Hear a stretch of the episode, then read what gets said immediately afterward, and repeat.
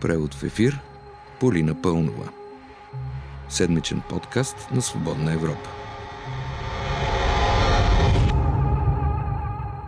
Петък е, вие слушате превод в ефир, аз съм Полина Пълнова. И така, днес ще си говорим за човещина, за добрина, ще си задаваме екзистенциални въпроси. За да се подготвим за тая работа обаче, скъпи приятели, ще започнем с една новина от Пазарджик, в която има драма, мистика и алкохол.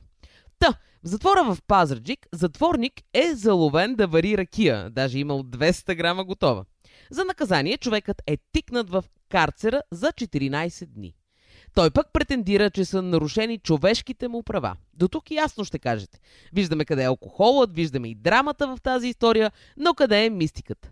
Мистиката се концентрира в въпроса къде са били пазачите, докато е конструиран мини казана за ракия в килията на изобретателния затворник.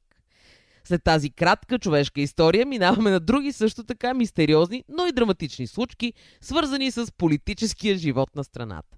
Помните ли, че преди време пред БНТ Слави Трифонов направи екзистенциалния извод, че политиката и любовта много си приличат? Нека го чуем. А според мен това с подкрепата е като в любовта. Тоест и ти подкрепяш, и тебе те подкрепят. Ако само ти подкрепяш, а тебе не те подкрепят, нещо не е наред. Е, явно господин Трифонов даде тон за песен, в случая говоря преносно, та в политическия живот се появи и Луна – Всъщност, само тя липсваше на нашия политически живот. Но ето, това е поправено и вече госпожа Луна е кандидат за президент. Даже се чудя защо има такъв народ подкрепиха Румен Радев, а не нея. В един музикален жанр, съдет се казва. А май и в политически, защото и тя, като господин Трифонов, е споходена от политико-екзистенциални помисли. Чуйте как обясни пред BTV госпожа Луна защо ще се кандидатира за държавен глава. Поведението на политиците едва ли не доведе до отчаяние българските граждани и до липсата на желание да излязат дори и да гласуват. А, между другото, това е една мотивация, моята кандидатура, а, да изляза самата аз да гласувам, да имам повод, да имам причина да гласувам за себе си. Не знам сега дали изводът ми е правилен, но ако нещо не можете да си намерите подходящ кандидат, който да ви грабне окото, явете се на избори. Ще си бъдете сам на себе си стимул да гласувате за кого? За себе си, кое не е вярно. Но да продължим с Луна и главното да чуем политическата и платформа. Не мисля, че чрез битки можем да достигнем до някакъв успех. Любов, мъдрост, истина, както е казал учителя. Впрочем, това послание, че няма нужда от битки, го е освоил и господин Йордан Цонев от ДПС. Горе-долу и той зазвуча в тази тоналност, да го кажем – и нека да го чуем пред БНР. Предварително хората не ни пращат в парламента, за да има разделителни линии и разграничителни. Трябва да няма разделителни линии. Ами да, на какво прилича това едни партии да не харесват други, като може, както си е било винаги до сега, всички да си се обичат, ама едно е такова тайно. Тайна любов, ако перефразираме господин Слави Трифонов. Ако смятате, че сме приключили обаче с политико-екзистенциалните разсъждения, Лъжете се. Продължаваме с откритията на господин Цонев. Следващите му думи са за добротата. Това е.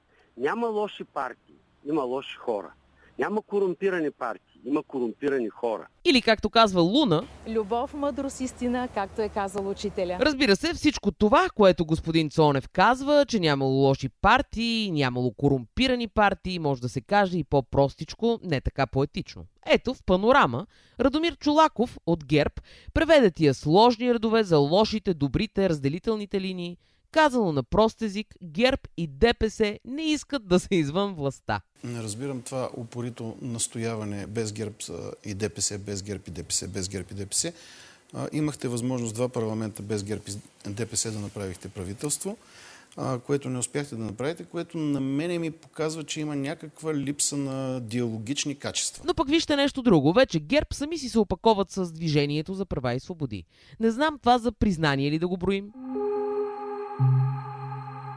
Като слушах господин Чулаков как си говори за ГЕРБ и ДПС заедно и се сетих за новия проект продължаваме промяната на бившите служебни министри Кирил Петков и Асен Василев. Значи те двамата искат да съберат 121 депутати на почтенността в следващия парламент. И така от дума на дума стана ясно, че за разлика от останалите протестни партии, Продължаваме промяната, все пак дава шанс и на ГЕРБ, и на ДПС.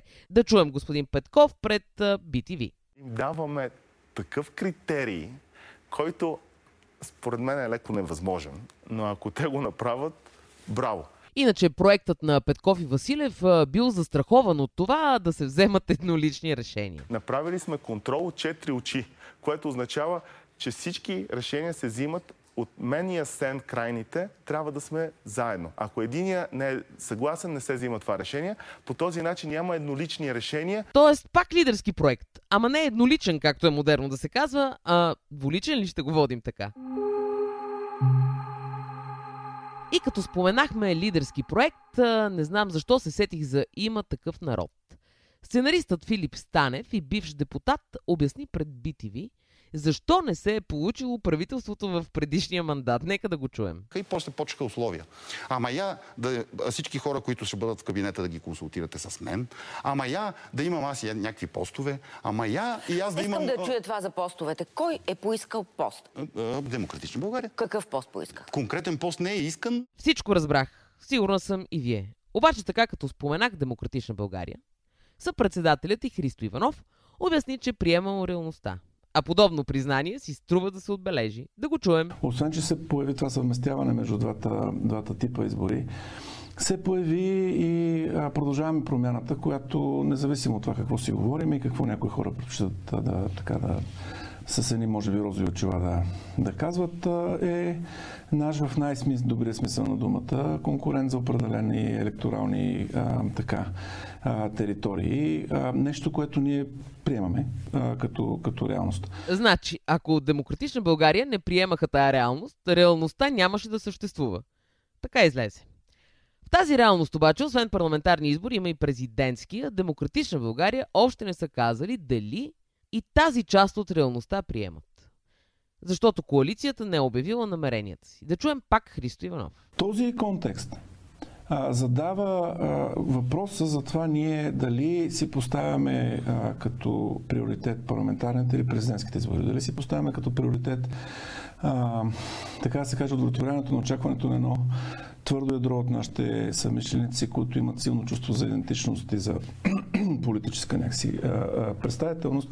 А, абсолютно с уважение и с респект казвам това, или а, си поставяме в контекст особено на парламентарната надпревара а, и цели свързани с а, убеждаването на част от периферията, която може би гледа на Радев като на силен изразител на общата протестна кауза в, в България в момента. От всичко това разбрах, че и Луна е опция. Но пък Радев а, настоява именно Борисов да му бъде конкурент. Аз мисля, че е крайно време господин Борисов да престане да използва своята партия като щит и да защити частта и като се кандидатира за президент. Малко като на дуел звучи. Да чакаме ли да се стрелят с револвери, например? Хубаво е поне, че има кой да пее в тая кампания, така че драматичните сцени ще бъдат придружавани с подходящата музика за целта. Ако от цялата тая работа сте се почувствали натясно, като в затвор. Знаете какво е направил човека в Пазарджик, с него започнахме. Добрата новина за вас е, че няма кой да ви тикне в карцера. Такъв беше преводът в ефир тази седмица. Аз бях и още съм Полина Пълнова, а с вас ще се чуем идния петък. thank you